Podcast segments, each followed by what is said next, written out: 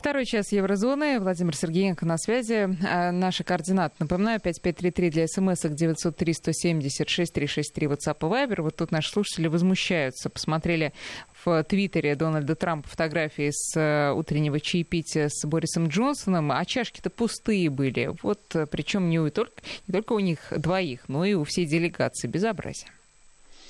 Ну, может, для фотографов позировали? Да, может. А может быть, а может быть, в связи с рецессией, в связи с экономическими проблемами, с э, торговыми войнами, экономят на персонале. Возможно, и да. Такие один деньги чашки разносит. надо как-то, да, откуда-то ну, деньги да. брать. Да. Так, ну Вначале хорошо. чашки потом чай. А вот что касается в начале чая, вы знаете, вот здесь такой легкий, легкий нюанс. Наш радиослушатель вообще-то хорошая заметил вещь. Э, вот что касается чая, которого очень много британского, между прочим, как это ни странно, вот, наверное, будут перебои или он подорожает. Да, Екатерина, вы хотели меня спросить что-то? Да, я хотела, чтобы вы продолжили ответ на вопрос по поводу э, экономической ситуации в Европе вообще, в том числе у фермеров, но и в Германии в частности. Это вопрос из первого часа э, от радиослушателей, как оно все отразится. Я повторю, что не вижу другого выхода, как э, все-таки снятие санкций с России. Ведь тенденция очень проста. Э, публично все время презентируются, представляются санкционные списки, говорится, заголовки большие. Но если посмотреть, то обратите внимание, существует четкая модель, как можно эти санкции обходить. Если бы такой модели не было, то завод Mercedes э, Daimler у нас бы не э, смог открыть филиал, фабрику в России. И определенные вещи, определенные скандалы, которые вспыхивают там турбины Siemens или еще что-то.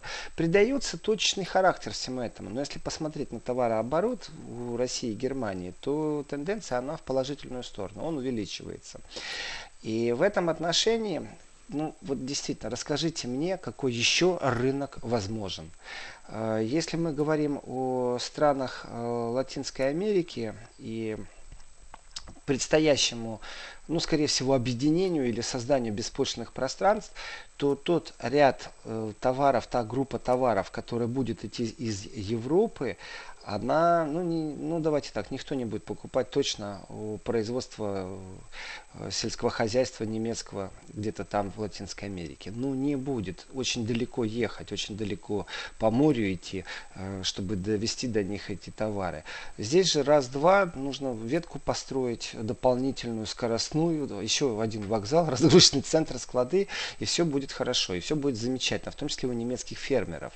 И вопрос очень простой. А почему, например, немецкий фермер должен страдать от контрсанкций России, а немецкий большой капиталист не должен страдать? Э, почему у них все получается, хотя вроде бы гражданство одинаковое, юридическая прописка одинаковая, а вот одни страдают, а другие нет. В этом и есть политическая эффективность, найти больную точку, э, асимметрично, симметрично ударить, но защищая свои интересы. Владимир, а вы не могли бы пояснить, вот почему ведь у России и Германии никогда не было было и не будет в обозримом будущем беспошлиной торговли. Так же, как теперь не будет ее между Германией и Великобританией. Тем не менее, в Россию поступают а, немецкие товары, которые сейчас не подсанкционные, все-таки их много, а ну, почему бы точно так же не продолжать, пусть в меньшем объеме, э, поставлять э, товары в, скажем, Великобританию из Германии, вообще из Евросоюза и обратно из Британии? Э, мы еще этого не знаем, Екатерина. Здесь все очень просто, потому что взаимоотношения ЕС-Британия находятся э, в подвешенном состоянии. Э, Но это же не То, бойкот сейчас... товарные. Какие-то товарные отношения будут, потому что будут какие-то новые договоры. Так вот мы не знаем, какие они будут. Ведь то, что разогревает Трамп, то, к чему он подталкивает Британию, это всего лишь навсего э, создать ситуацию, в которой нет ничего. Вот просто ничего Нет. Нет никаких взаимоотношений, нет договоров, нет правил ведения торговли, нет правил по арбитражным судам. Ведь это же тоже очень важный момент. Представьте себе, что в Евросоюзе решение по определенным арбитражным судам, оно не привязано контрактно там, к какой-то определенной точке. В любом месте подал, в любом месте это может произойти в случае конфликта. Ну, если нет специальных э, соглашений. И желание это хорошо, конечно, иметь по продаже. Но э, реальность жизни такова. Вы посмотрите, что происходит, когда вводят 30% пошлины на, на товар или хотя бы угрожают, что их введут. Биржевые котировки сразу обрушаются, начинается паника. Когда начинается паника, вы знаете, ведь паника ведь не в том смысле, что вот мы с вами сейчас побежим в автосалон покупать последнюю э, марку, там, последнюю машину немецкого автопрома. Нет, паника как раз начинается не у нас. Паника начинается у банков, которые пересматривают свои тарифы и процентные ставки по выдаче кредитов. Паника начинается у профсоюзов, которые не знают, что делать, если на их голову свалится там 20% их членов, которые будут безработные, и как это все социально перераспределить. Э, паника начинается, когда 4 часа рабочий день или 4-дневная рабочая неделя, то, что уже очень обсуждалось и не раз, и муссируется с точки зрения немецкого автопрома, потому что в обозримом будущем все это может произойти. Именно потому, что рынки закрываются. А как рынки закрываются? Не шлагбаумом, а пошлинами. Тем самым собственные преимущества будут налицо.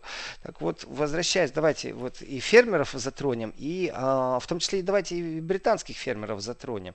А, конечно же, тем единичным отраслям, которые были заточены на еврорынок, ведь по цифрам, то, что я озвучивал в первой программе, ведь тоже существует э, ну, практически такая же картина, э, как и в США, отношения э, экспорта и импорта. Германия находится в выигрыше и когда такие вещи происходят, то экономисты говорят, что если это долго длится, то это плохо для экономики, потому что рано или поздно оно прекращается, а экономика у вас полностью э, заточена на экспорт. И в этом отношении немецкая экономика, вот она что в, э, в Великобританию, что в США, она была все-таки в преимуществе.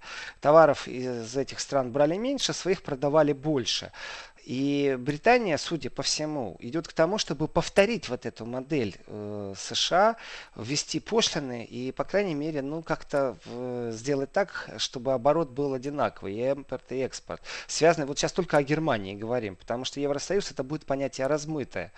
И здесь кажется, что, ну, а какая разница? Ну, в принципе, ну, хорошо, там, с, с каждого товарооборота все равно есть э, налогообложение, и в бюджет что-то идет.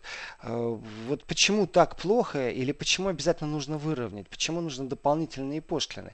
Да очень просто, потому что э, в Германии все в порядке было, по крайней мере, еще два года назад, э, э, и в этом году по статистике экономически рабочие места никогда не было так мало безработных в Германии. То есть экономически все это замечательно звучит. Но если смотреть в будущее, а также на то, что предстоит, то это очень изменится.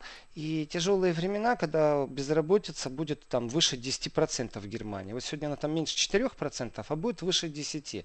Почему? Да потому что экономическая ситуация такая. Вот эти 6%, которые появятся дополнительных, это, если взять глобально и посмотреть, то потребление, оно плюс-минус, ну, не очень сильно изменится любой группы товаров. Только новые рабочие места, которые возникнут в США, потому что там будут строить фабрики, кого Трамп надавил, э, это и есть уход. И фирмы бегут тоже, переносят свое производство. Э, в Германии перенос производства произошел и сокращение у некоторых фирм. Понимаете, если Deutsche Bank рассказывает о том, что они сокращают, потому что им нужно модернизировать, э, реструктуризировать бизнес, ну, красивые слова, я все понимаю. Расскажите это тому человеку, который узнает, что его сокращают, что больше в его услугах нет необходимости. То же самое происходит и с Басфом. Siemens перенес. Э, если взять промежуток за 10 лет, то тенденция ярко выражена. Рабочий человек от час в Германии стоит намного дороже, чем где-то в Европе. Ну, конечно, можно его сравнить там, с Бенилюксом, с Нидерландами, с Бельгией, Люксембургом. Ну, вот рядом соседняя Польша. Не, не, не просто так я все время Польшу упоминаю, потому что э, у Польши есть все возможности и все задатки действительно стать, ну, в ближайшем обозримом мы еще это застанем, э, примерно таким же экономическим лидером, э, как Франция, как Италия, как Германия. Но для этого нужно предпринять определенные усилия. Амбиции у поляков есть, при том, что на политическом уровне, что вот на простом человеческом э, факторе. И опять же, если где-то прибыло, вы знаете, этот закон, он очень четкий, то где-то обязательно убудет. В этом отношении все, что происходит вокруг Германии, сокращением рабочих мест, которое прогнозируется, с изменением политики, вы знаете, у меня такое ощущение, что вот действительно иногда политики живут так, одним днем. Э, при мне хорошо, а после меня хоть потоп. Ведь было понятно, что э, эти проблемы есть. Не может так долго продолжаться, что Германия, что с Британией имеет взаимоотношения, где в два раза импорт и экспорт отличаются, что США они имеют. Рано или поздно эту тему нужно было бы поднимать. Ну, никогда капиталист, предприниматель, акционерное общество не согласится на то, что он добровольно должен кого-то подкармливать на своем горбу иметь. Ему здесь хорошо, он здесь зарабатывает. И акционеры все довольны. Почему они должны перенести там часть производства и состраданием относиться или э, у них должны выпрашивать перенос производства, чтобы происходили э, там перераспределение рабочего рынка, рабочих сил. Э, румыны могут приехать в Германию и работать здесь, не вопрос. Но опять же, это будет больше в немецком бюджете. Э, соответственно, как можно стимулировать перенос любого производства в Румынию, в Евросоюзе? Вот для этого существует брюссельская вертикаль, которая решает, что вот у нас там на краях Евросоюза достаточно печальная ситуация, страны э, проблемы имеют большие с коррупцией, у них там демонстрации по 100 тысяч людей выходят на улицы, э, надо что с этим делать? А что с этим делать? Надо увеличивать качество жизни, улучшать это качество жизни. И переносится производство почему? Потому что субсидии есть из Евросоюза. То есть Брюссель, конечно же, может влиять. Но это получается определенная унизительная позиция, когда нужно приходить, просить, упрашивать, философию отстать. Ой, вы знаете, у нас плохо. Нет регуляторов, которые четко говорили, что если в такой-то стране э, там средняя зарплата будет отличаться от другой страны процентов на 15 или минимальная зарплата, а не средняя, то Брюссель обязан там перенаправить бюджет туда и там создавать рабочие места. Но не прописано это. Все равно капитализм является ведущим вектором, а не какой-то потенциальный социально справедливый проект, который бы назывался социалистические штаты Европы. А, и в этом отношении ближайшее будущее, вот что вы фермеров вы спрашиваете, что предпринимателей не фермеров, э, проблема будет все время одна и та же. Ведь э, простой пример, вернемся, молоко, мясо. Ну, литовское молоко будет, или польское молоко, или словацкое, будет дешевле, чем немецкое. Зачем немцам его самим производить? Зачем они должны субсидировать собственное сельское хозяйство? С точки зрения капитализма, они должны просто купить подешевле, а продать здесь столько, сколько эта цена на рынке. И плевать они хотели на этого фермера. И плевать они хотели на этого фермера, когда он попадает под контрсанкции из России. Потому что это капитализм. Но существует партия, оппозиция, которая очень сильно отстаивает права и социальную справедливость. Там партия левого толка. Э, и в этом отношении есть там мифы, загадки, даже теории заговора. Но на самом-то деле субсидии сельское хозяйство получает в Европе, в тех странах, где э, ну, разрыв большой между инвестициями и спросом на товар. И то же самое молоко, чтобы фермер мог производить в Германии, он должен получить там 10-15% субсидий от государства, чтобы он мог конкурировать буквально со своим соседом поляком, который точно такое же молоко производит, и земля одинаковая, и вообще они друг друга видят даже не в бинокль, и границы практически нет между ними. Но э, в юридическом поле, в экономическом поле, один в Польше, другой в Германии. Э, и немцы поддерживают, есть эти программы, но давайте посмотрим, тенденции меняются определенные э, там, производство пушнины, оно вообще исчезло. Оно исчезло не только потому, что появились новые экологические такие там продукты, животных убивать нельзя. Нет, оно исчезло еще и потому, что спроса просто нет. Э, вот без каких-то там глубоких размышлений о том, что в моде зеленые, э, о том, что из нефти можно что-то сделать. Вот просто нет спроса. Вот точно так же нет спроса на товар. Почему? Потому что Россия ввела контрсанкции. Э, и что теперь? Варенье из этих яблок будем крутить? На сколько лет мы его накрутим? Ну, попробовали, знаете, когда там размышления есть, да мы найдем там новый рынок рынок сбыта. Так вы его найдите вначале. Это не так просто найти новый рынок сбыта. И в этом отношении вот G7 сейчас это та площадка, где говорят об экономических войнах. Э, завтра Меркель будет с Трампом иметь длинный разговор, надеюсь. Он уже с, с Макроном пообщался. Теперь Меркель будет отстаивать интересы Германии. Э, но новых рынков у нас нету. Мы на Марс не летаем, на Луну не летаем. Там у нас нету партнеров, куда можно продавать. Хотя, если будут партнеры, и все равно тоже Трамп будет вести свою протекционистскую политику, будет говорить, у нас импорт и экспорт сильно отличаются по э, цифрам. И в этом отношении, конечно же, единичный фермер, ну, никого не интересует. А когда идет удар по целому региону, который был экономически связан с Россией, или наоборот, идет э, поддержка определенных регионов, которые подзагнивали, э, вот простой пример. Например, Германия, есть статистика, сколько Германии обходится американская база. Ну, там сколько за 10 лет потратили денег? 700 миллионов, там 1 миллиард.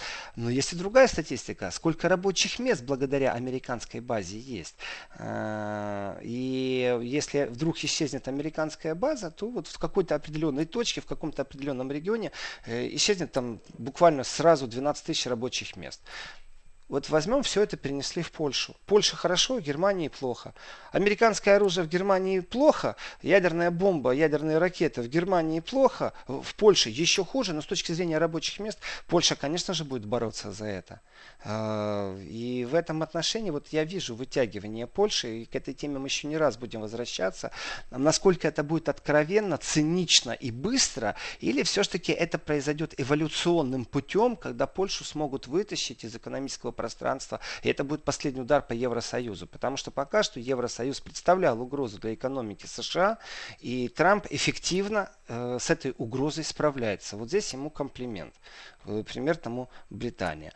Э, Но разве, извините, есть... пожалуйста, да, разве э, наличие там, рабочих мест на военных объектах американских в Польше компенсирует все потери от выхода условного там больше из Евросоюза? Нет, конечно. Это как пример точечно. Я имел в виду, что точечно, если мы рассматриваем судьбу и работу фермера, э, то точно так же или какого-то региона, то это проблема региона, и точечно это никого не интересует. Да, нет, когда вы сказали, американцы будут пытаться вытянуть все-таки Польшу из Евросоюза, но Польша Это не... я говорил и в прошлом часе, это не имеет отношения к точечности и к проблемам, когда вводятся санкции или контрсанкции против определенных отраслей. А то, что я веду вектор, что следующая на очереди Польша, и вполне возможно, и допускаю мысль, что та близость, которую мы сейчас наблюдаем, выстраивается между Америкой и Польшей, то это в первую очередь экономическая э, охрана э, и охрана экономики, она будет начинаться с военных баз. Здесь 12 тысяч, Екатерина, конечно же, не играют никакого отношения по работозанятости. Здесь э, больше будет сам факт размещения ракеты играть большую mm-hmm. роль. И в связи с размещением ракеты Америка на себя возьмет определенные обязательства. И, в принципе, это кажется сегодня, что фантастика, точно так же, как кажется фантастика, там, что вода поднимется за следующие 30 э, лет на 5 метров вверх, уровень мирового океана, океана. Э, ну, кажется, фантастика, но представьте себе, что эта фантастика произошла. Я говорю, что эта точка будет невозврата для Евросоюза. Останется просто очень маленький кусочек э, Евросоюза, который экономически не будет представлять угрозу для США. И в контексте рассуждений, кого вырвать нужно из Евросоюза, чтобы Евросоюз э, не представлял угрозу для США в экономическом пространстве. Германию вырвать невозможно из Евросоюза. Францию вырвать невозможно. И Голландию сегодня невозможно вырвать. А Польшу я вижу, как вырвать. Потратить на это лет пять, провести определенное переформатирование общественного мнения. Сыграть можно, начиная о консервативных э, духовных ценностях, э, христианских ценностях и неолиберальных ценностях, которые Брюссель навязывает. Сыграть можно, между прочим, и на фермерском хозяйстве, и допуск рынок. И в принципе, э, что нужно сделать, чтобы Польша задумалась о выходе из Брексита? Э, вот здесь я вижу поле для игры. И это как пример того, что кого нужно вырвать, чтобы Евросоюз совсем ослабить. Для этого не надо самых сильных вырывать. Самого сильного уже вырвали. Это Британию. И самого надежного союзника уже вырвали из Евросоюза. Все, теперь надо еще где-то откусить. Мы можем потеретизировать на эту тему, потому что и Италию можно вырвать, потому что с тем э, долгом, который есть сейчас у Италии, и полное отсутствие идей, как с этим долгом справляться, знаете, э, прикрутить гайки с социальные, сократить рабочий день там до трех часов, я не знаю, э, три дня в неделю. Это все не выходы из положения из Италии. Но один из выходов, между прочим, один из выходов, это в Италии есть такие мысли по поводу тоже выхода из Евросоюза. Они очень слабые, но они присутствуют. Знаете, такие вспышки в ночном небе, не просто светлый, яркий Млечный Путь, а вспышки. Но они есть, эти мысли. Но я все-таки опасность вижу в другом для Евросоюза. И в G7, это опять же, Катерина, к вашему вопросу, вопросу в предыдущем часе, что вот последний раз встреча в таком формате, когда Европа э, все еще с Британией и экономически тоже вместе. Да, это действительно последняя встреча. Я считаю, что э, думать нужно о том, если политики действительно хотят сохранить и формирование Евросоюза в том виде, в котором оно остается, не в том, в котором есть, оно еще есть с Британией, а в том, в котором остается, то полностью нужно пересмотреть правила игры, в том числе и санкционные зоны. И тогда вот из этой кастрюли можно выловить и точное сохранение рабочих мест, и проблемы фермеров. И все время будет один и тот же вопрос. Э, рынок сбыта где у вас? И этот рынок сбыта, новых рынок и борьба, которая сейчас происходит, Китай, США, Евросоюз, то Россия достаточно большой рынок и очень интересный рынок. вот вот говорю, российские что... фермеры обрадуются, когда санкции отменят. Только они... Ну вы, вы иронизируете Нет, это не я, это наши слушатели пишут. Э, вы знаете, а я согласен с этим, что э, санкции, вот здесь, кстати, можно и с Трампом согласиться, и с другими э, аналитиками, политиками, кто говорит, что санкции идут на пользу, потому что иногда шансов нет у местного фермера конкурировать с хорошо поставленной логистикой, семенами, саженцами, э, с машинами, с аппаратурой, с лизингом на эти аппаратуры, с кредитами под застройку у тех, у кого уже это откатано технологически. И если государство государство не защищает своих фермеров, там, ну, притормаживая э, этих, я хотел сказать, знаете, экономических оккупантов. Вот хотел и сказал экономических оккупантов. То, в принципе, шансов нет у менее развитых. Но вы посмотрите на эффект Польши. Это же потрясающая вещь, что произошла. Дешевые рабочие руки из Украины на полулегальных условиях, э, иногда вообще на нелегальных. Ну, такие современные неорабы. И э, как расцвели поляки в своем сельском сельском хозяйстве настолько сильно, что это трагедия Украины, что Украина э, покупает э, сельскохозяйственные товары у Польши. Вот это прошло за каких-то там 20 лет, и какие сильные изменения произошли. И в этом отношении ирония радиослушателей или ваша, которую мне Екатерина сказали, она уместна. И в этом отношении санкции идут на пользу, потому что пока санкции укрепляется внутреннее производство, что фермерское, что не фермерское. У нас по да, времени, у нас сейчас, новости Да, быть. у нас сейчас новости, и потом вернемся. 12.35, Еврозона, Владимир Сергеенко. Владимир, пожалуйста. Э, я анонсировал, что я приду в Саксонию. В Саксонии произошла демонстрация, на которую вышло 40 тысяч людей. Э, много, что можно сказать. Очень много. И связано это с тем, что предстоящие выборы э, в земельный лантак, то есть это э, парламент земельного управления, что это будет у нас 1 сентября. И ну, есть большая опасность, потому что там вообще в Саксонии бурлит, кипит. И в этом кипящем котле, э, то, что очень важно, это такой специфический концентрат проблем э, всей Германии.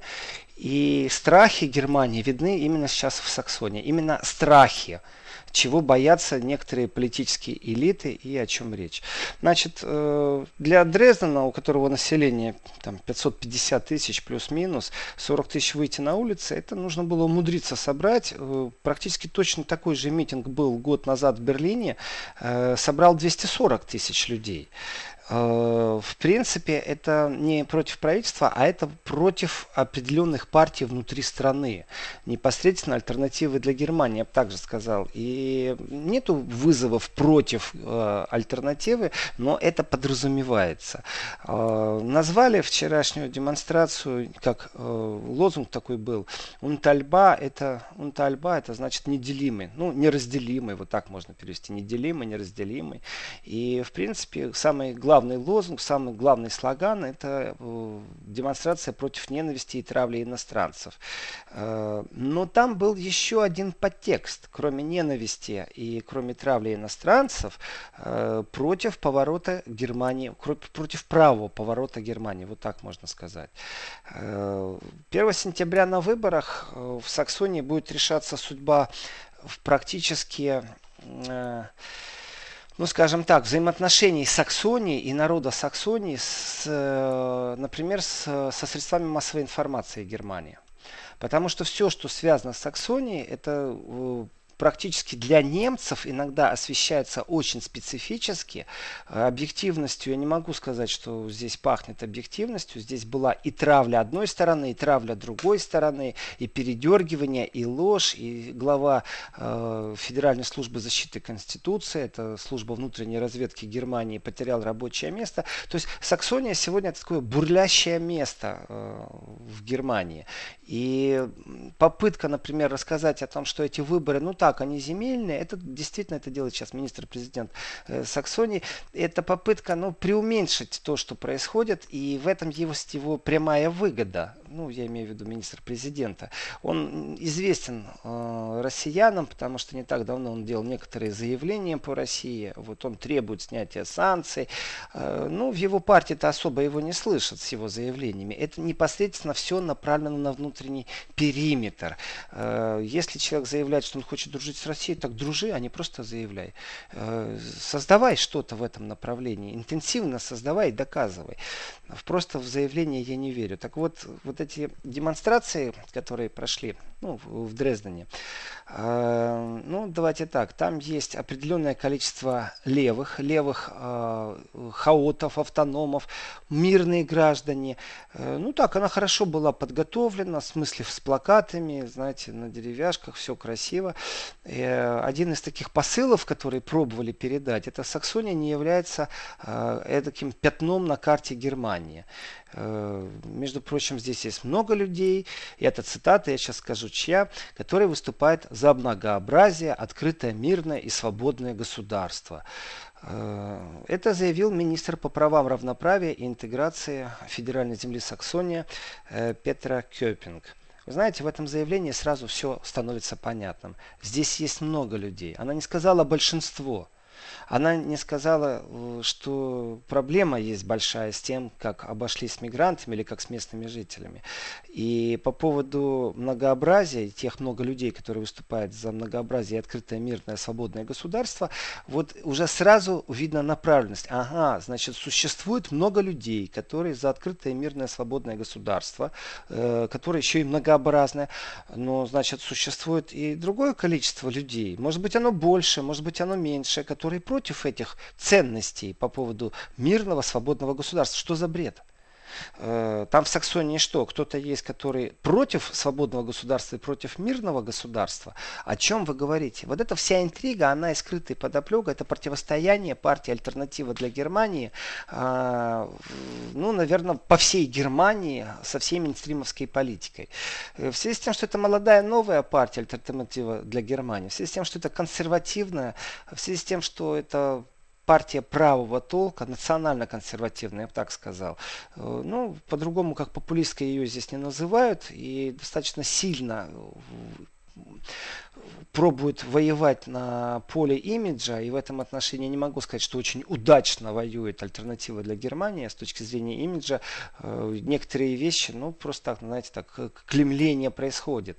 Но сам факт, давайте так, когда э, министр по вопросам равноправия интеграции федеральной земли говорит о том, что есть много людей за мирное и свободное государство, то есть как определенный контекст и что-то подразумевается. И вот здесь мы приходим к определенному пункту. А ведь альтернатива альтернатива для Германии пробует отстоять, что у них такие же граждане, они точно так же за свободу, они точно так же за мирное государство. Они э, очень хорошо и положительно относятся к России по опросам. А, у них проблема в другом. Им не нравится та политика, которая им была навязана извне, из, э, то есть вне Саксонии, из центра, из Берлина, непосредственно под руководством Меркель. Вот это очень важный момент. Меркель, конечно, не глава партии, поэтому с точки зрения партийности она не принимает участие в предвыборной кампании в Саксонии. Ну, это все-таки канцлер свою партию поддерживает. С рабочим визитом она была не так давно там. Э, но вот в данном случае этой акции э, был вице-канцлер Германии, это министр финансов Олаф Шольц, известная личность. Эм, и для того, чтобы вообще осознать, что происходит, я просто теперь цифры назову. Значит, правящая партия, Христианский союз, передо мной таблица, ну, скажем так, примерно 20 заказчиков и разные институты, разные социальные фирмы, которые занимались э, опросом. И заказчики, начиная от телевидения, заканчивая э, там газетами, интернет-порталами, в принципе, все плюс-минус вокруг тех же цифр крутится. Значит, примерно правящая партия Христианского Союза около 30%. Четкая потеря 10%. На прямой вопрос, а как так, ребята, э, вы потеряли 10%? Ну, ответ, у нас были ошибки, мы их осознали. Какие ошибки? В чем ошибки? Почему вы потеряли 10%? Стараются не говорить. Основная ошибка была это политика с мигрантами, а также то, как освещалось э, события в Саксонии и то, как освещается несогласие жителей Саксонии с этой политикой. То есть, ну, происходило определенное клемление. Именно здесь я вижу, э, а не в каком-то другом социальном напряжении, э, вот эту потерю 10% голосов.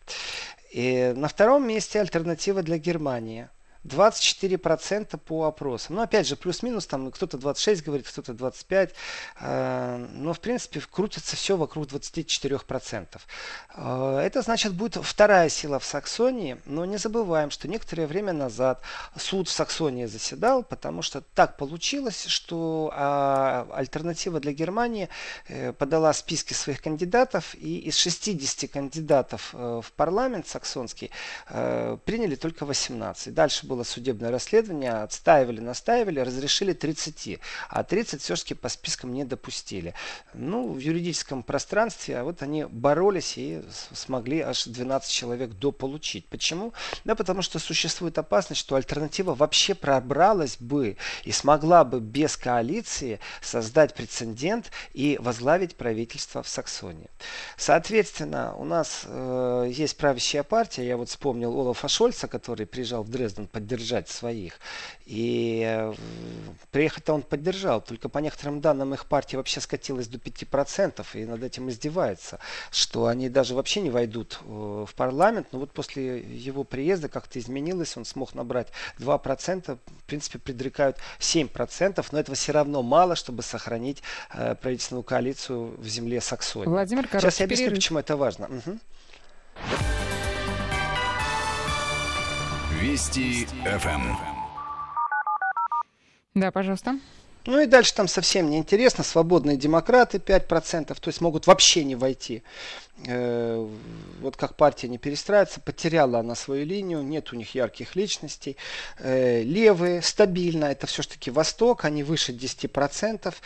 Э, и получается, что есть такая штука в Германии – что за партиями прикрепляют определенный цвет, и для упрощения не говорят, что ну, тяжело разбираться, где христианские демократы, где социал-демократы, где свободные демократы, вот где СДПГ, вот, ну, тяжело разбираться, поэтому просто за этими красный цвет, за этими желтыми, за этими зеленый. И все очень просто. Э, судя по всему, будет э, красно-красно-черная коалиция в Саксонии для того, чтобы они смогли преодолеть барьер. Но и этого может не хватить. В принципе, нужно будет что-то придумывать. Значит, почему важны выборы в Саксонии? Почему пробуют рассказать о том, что э, это не очень важно? Потому что ну, не отражает всю Германию. На самом деле, министр-президент Саксонии Кречмер – вот которого знают в России, который против санкций, э, который действительно, я считаю, все это говорит и делает, может он в это и верит, просто у него нет большого влияния на э, свою партию, на Меркель. Э, он это делал только для того, чтобы отобрать голоса у альтернативы для Германии. И вот эта тенденция, она всей германская. Есть партии, которые не боятся выступать, и их, как правило, вот их клеймят популистскими партиями. Но то, что происходит, я вижу полный поворот. Вот эти христианские демократы, они становятся популистами. Только для того, чтобы завоевать свои какие-то голоса. Они вчера говорили, что они за санкции, сегодня они говорят, мы против санкций. Э, потому что есть страх, что альтернатива для Германии придет. То есть произойдет полностью переформатирование. И этот тренд, он все германский. Есть земли, в которых это не так ярко выражено, но опасность большая. Германия вообще глобально, она вся поворачивается направо это э, мейнстрим создает иллюзию, что есть кто-то, кто не хочет мира. Э, благодаря политикам создается эта иллюзия. На самом деле Германия становится больше консервативной, иначе бы не было такого тренда, альтернатива не выигрывала. И Кречмар, давая такое обширное интервью Шпигелю, э, сказал, что ну, он не рассматривает это как всегерманский процесс. Вот здесь я полностью не согласен. Происходит очередное передергивание некоторых вещей. Раньше все знали, есть стабильная позиция, левая, она наберет своих 10%, она без зуба, если надо, она на муниципальных выборах, выборах поставит свое плечо, и с ней можно как-то будет править. А, сегодня нужно считаться, что приходится объединяться с кем угодно, только чтобы не пришли вот эти так званые популисты, альтернатива к власти. И вся провальная политика по миграции, она очень хорошо отражает ситуацию и ложь определенную СМИ, здесь я не стесняюсь этого, что э, медиапространство иногда просто врало в наглую, создавая иллюзию. В эту иллюзию верили простые люди, включался человеческий фактор, включались определенные восприятия ценности, а потом вдруг всплывало, что от начала до конца это было мифологализировано. И год назад, когда, э, в принципе, бунт был в Хемнице, и никто не знал, что с этим делать, и политики призывали, давайте, Германия становится коричневой. Германия не становится становится коричневой, и Саксония не становится коричневой. Это неправда. Если кто-то говорит о Германии, что она становится коричневой, то ну, это непонимание ситуации. Если говорить, что Германия становится популисткой, тоже неправильно. Но Германия правеет, она становится консервативней. И в начале программы и в первом часе я говорил о том, как вообще изменилось экономическое пространство, что рецессия и, в принципе, запланировано ухудшение экономического состояния. Вообще-то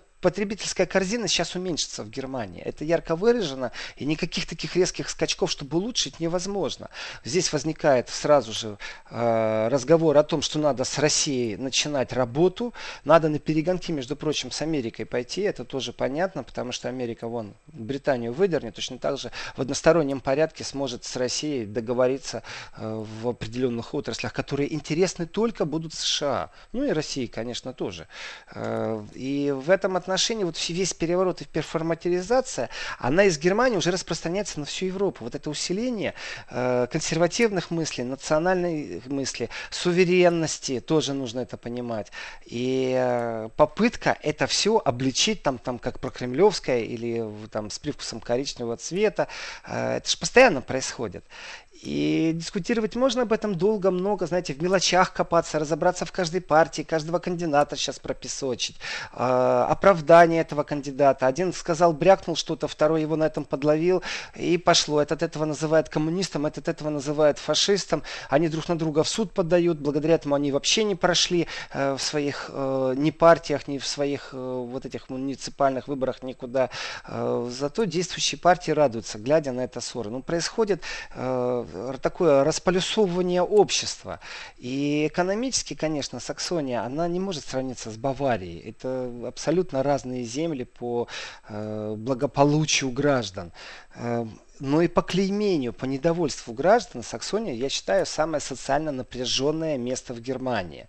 И э, разговаривая с депутатом Бундестага, я услышал потрясающую фразу. Пожалуйста, приезжайте, потому что будет манипуляция, будут вбросы э, на избирательных участках, будет сделано все возможно, Э, активистами, противниками партии «Альтернатива для Германии», чтобы они не заняли первое место. По опросам пока что им и не грозит первое место, а только второе место.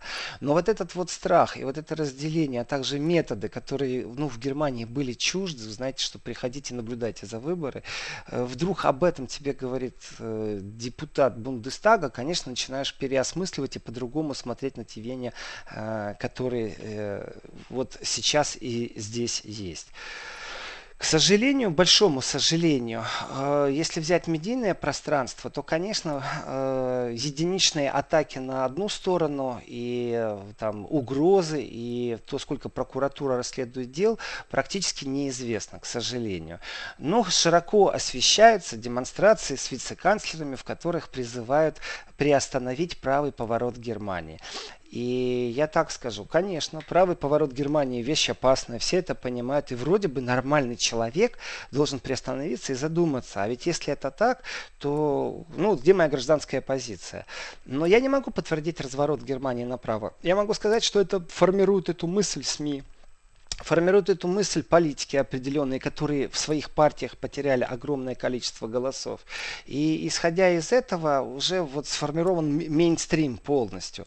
Но право поворота как такового я не вижу. Это миф, это ложь. Это я сейчас в защиту просто всех жителей Саксонии. Там хватает и русскоговорящих, и знакомых, и друзей. И это несправедливо вот так вот брать и клеймить э, целый регион. Э, если у вас вопросов, Екатерина, нет, то я тогда тему Саксонии закрываю и иду дальше. Давайте, у вас есть еще на это три минуты целых. Целых три минуты. Целых три. Э, вопрос, который я сейчас озвучу, вообще никак не связан с политикой, но очень интересен, мне кажется. Дело в том, что правительство Германии э, увидело большую и серьезную угрозу безопасности авиаперевозок и авиаперелетов, связанную не с птицами, а с дронами. Дроны стали доступны, они стали по карману, они летают. И вот законодательно этот вопрос не отрегулирован. И даже технически аэропорты не защищены от дронов. И правил нет. Вы знаете, одно дело дрон поднять в небо и посмотреть, кто же там внизу живет, э, сколько квадратных метров дача. И совсем другое дело, когда этот дрон случайно может попасть в сопло самолета. И говорю я об этом абсолютно сознательно, потому что у нас э, в информационном пространстве самолеты вот все время на устах.